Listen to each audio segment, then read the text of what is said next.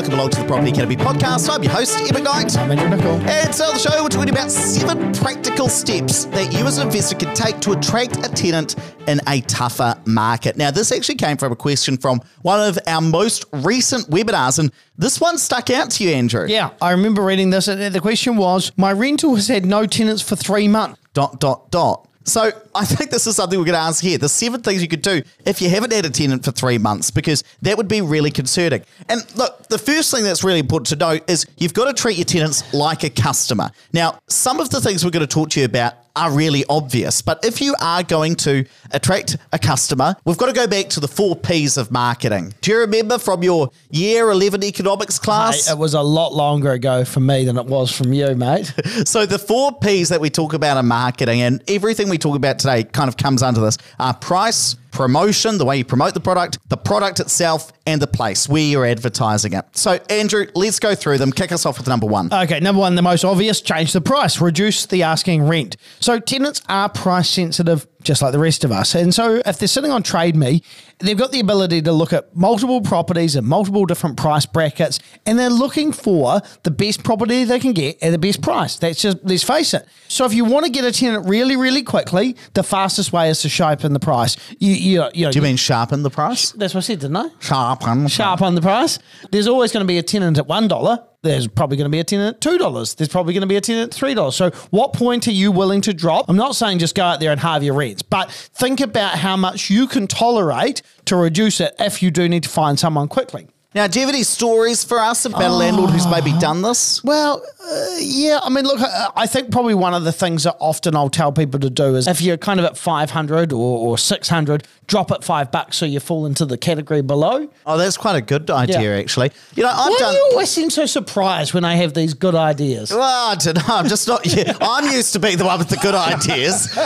now, look, guys, I've done this as well. I had to drop rents from 420 to 405, I think it was, or 425 to 405 for one property I had. Well, you've got to work out, like, you know, if you have a week's worth of vacancy, right, and it's $500, then it's the same as reducing it $10 and not having that week vacancy. As long as you catch it up later is the main point. Now, number two is to change up the product. And I'm really talking about adding in appliances here. So one thing you could do is make your property a bit different to all of the other properties on TradeMe. Now, tenants don't always have bigger appliances. So washing machines, dryers, fridge freezers, dishwashers, they don't all have these that they're moving from place to place. And it can be quite common for a landlord to provide those especially because those bigger, heavier appliances, they're hard to move in and they're more expensive. So, including these within your property, buying some, it can make it much easier for tenants to say, Yep, okay, I'm going to move in. I don't need to find a fridge. Yep, I'm going to move in. I don't need to find a washing machine. And if you don't want to go in and buy them, you just say right now, you know, it's a little bit more of a challenging rental market, although I have heard anecdotally that that's changing quite quickly. But, you know,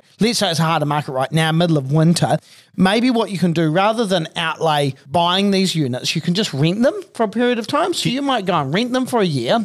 And then when those tenants exit, then you might not offer them next time round. Or do you know what? I mean, you could always just put it in the trade me listing. Say landlord will provide washing machine and fridge, and then if the tenant says yes, I want that, get it from Mr. Rental. Then do it. Yeah, absolutely. Number three is cosmetically renovate the property. So change the product. So if the property isn't renting, maybe it's just not the product the tenant wants. So call to the property manager if you've got one.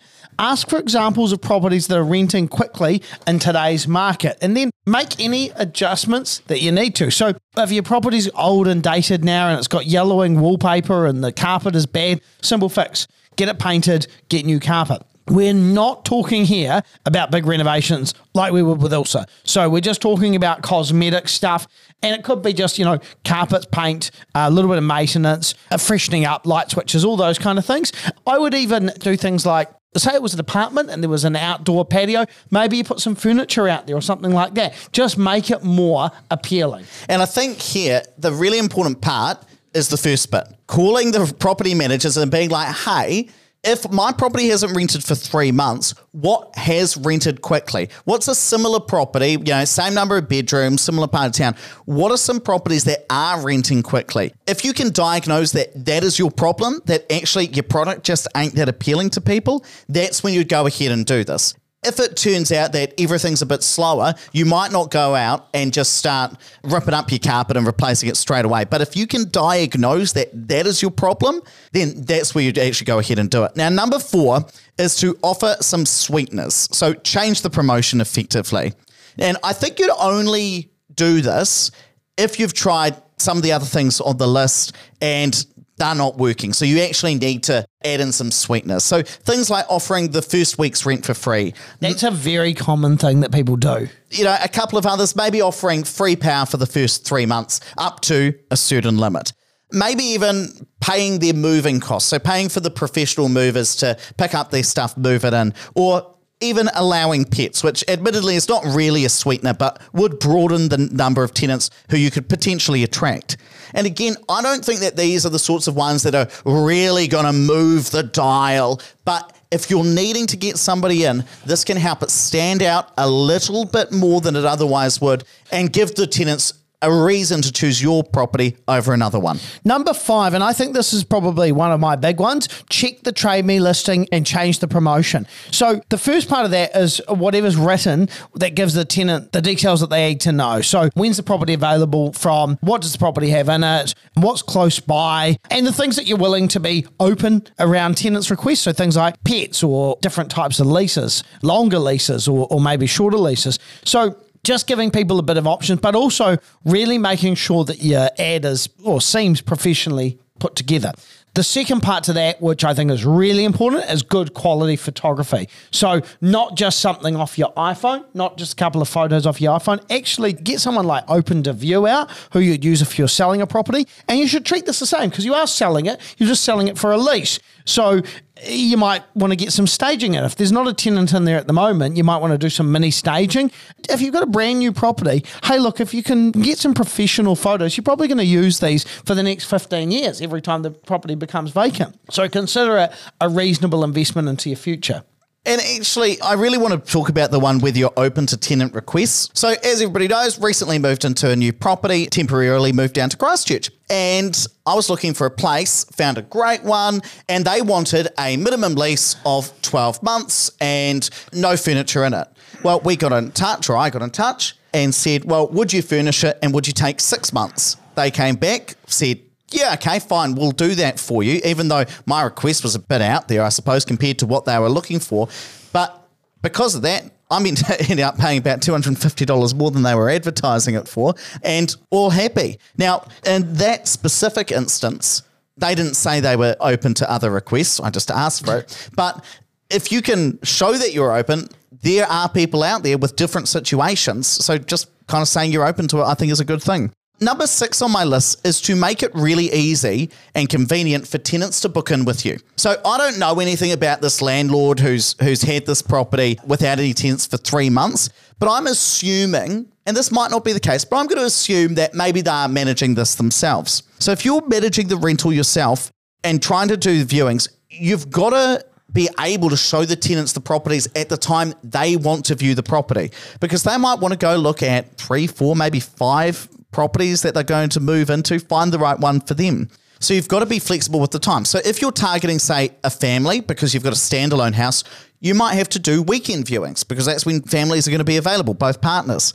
If you're targeting a young professional couple, my understanding is they tend to like to do it after work to go look at these. So you do need to be flexible. You can't make the tenants bend to your schedule. That's why I like to have a property manager because I should not be doing viewings. And also, my schedule does not allow me to be able to go and do that and nip out from work at 2 p.m. in the afternoon if that's what works for a tenant to be able to do. Whereas a property manager, that's part of their job. They're full time available to do that. And Andrew, what's the last one? Number seven on our list. Number seven is ask yourself if you've got the right house, which is product. So, Look, if this was a house in South Auckland and it had been empty for three months, I would be shocked. Something's drastically wrong if that's the case. Because if you've got the right house in that area, it's going to be rent out at a price. But if the property's in a small town like Picton or Haast, which is on the west coast, population 84, then it probably wouldn't be surprising that it's taking this long to rent. So you might need to go back to is this the right product to begin with? And if it's not, sometimes it's better just to get rid of that property. Well, when you're thinking about a property being empty for three months, where do you think it is? I mean, we've got no Oh, I- no I was- information. when I read it, I was thinking it must be in a small region like that or somewhere somewhere on the outskirts. I was thinking that, or maybe the middle of central Auckland. Uh, my understanding is there are quite a few apartments that have had issues renting because no students, limited amount of people coming into the country still. But just coming back to your comment about product, Andrew. You also have to think about whether this is a short term blip or whether this is a long term issue. So, what I mean by that is if it is in a tiny wee town, it's in Haast, population 84, or maybe it's in Westland, and you are struggling to find a tenant, then perhaps that is a long term issue. You've got the wrong product to begin with. But it could also be short term. So, let's think that it's Auckland Central. The market's in flux at the moment, lack of students, COVID changing people's behaviours where perhaps they want to rent somewhere with more space. Perhaps we're still waiting for more tourists to come back, some of those Airbnbs to convert from long term rentals back into the short term market. And if that was the case, you might decide to still hold on to that property and then use some of these other points on the list to make it through while you wait for that market to recover. Because those seven things, they can certainly help you shorten that time down. Changing the rent, adding appliances in, renovating the property if it needs it, perhaps adding in some of those sweeteners and making sure the promotion is right through the photography and you know some mini staging, and then also make it convenient for the tenants to view it. And then ultimately deciding is it the right product in the first place. Now, of these seven things, which is your favorite, Andrew? Uh, definitely, they're, they're getting the advertising right. And another thing, actually, that I forgot to mention is be a bit more creative than just going on TradeMe. I know that one of our friends is developing a, an app at the moment where, or, or a website where they will help promote your properties on Facebook marketplaces. So being a bit more proactive about the number of eyes that that gets in front of, which I think is a great idea. I know in some other instances where we might have a couple of properties coming to market from one development, you might just start advertising it both on Facebook and Instagram as well Yeah. to get it in front of people. And that's something we've done in the past. We, we used to do. I remember, believe it or not, when Rolleston was first, you know, going ahead, uh, you know, people didn't kind of know much about it, and so we actually would go around and put ads on the notice boards of like Countdown and Hornby. Look, honestly, Ed, I say things like this to Ed, and he thinks that like I, I come from an era where fax machines were the norm, and um, You do? yeah, you know. You know, God, it's like back in 1960 where perhaps people actually looked at the community notice boards in the supermarket. But look, genuinely, if your property's been untenanted for three months, have a go with some of these things. And if you're not using a property manager, you really should be. Give it a go. Right, let's wrap it up there. But please don't forget to rate, review, and subscribe to the Property Academy podcast. And if you have a friend who's perhaps looking for a tenant right now or soon will be, share this podcast with them. It'll help them out.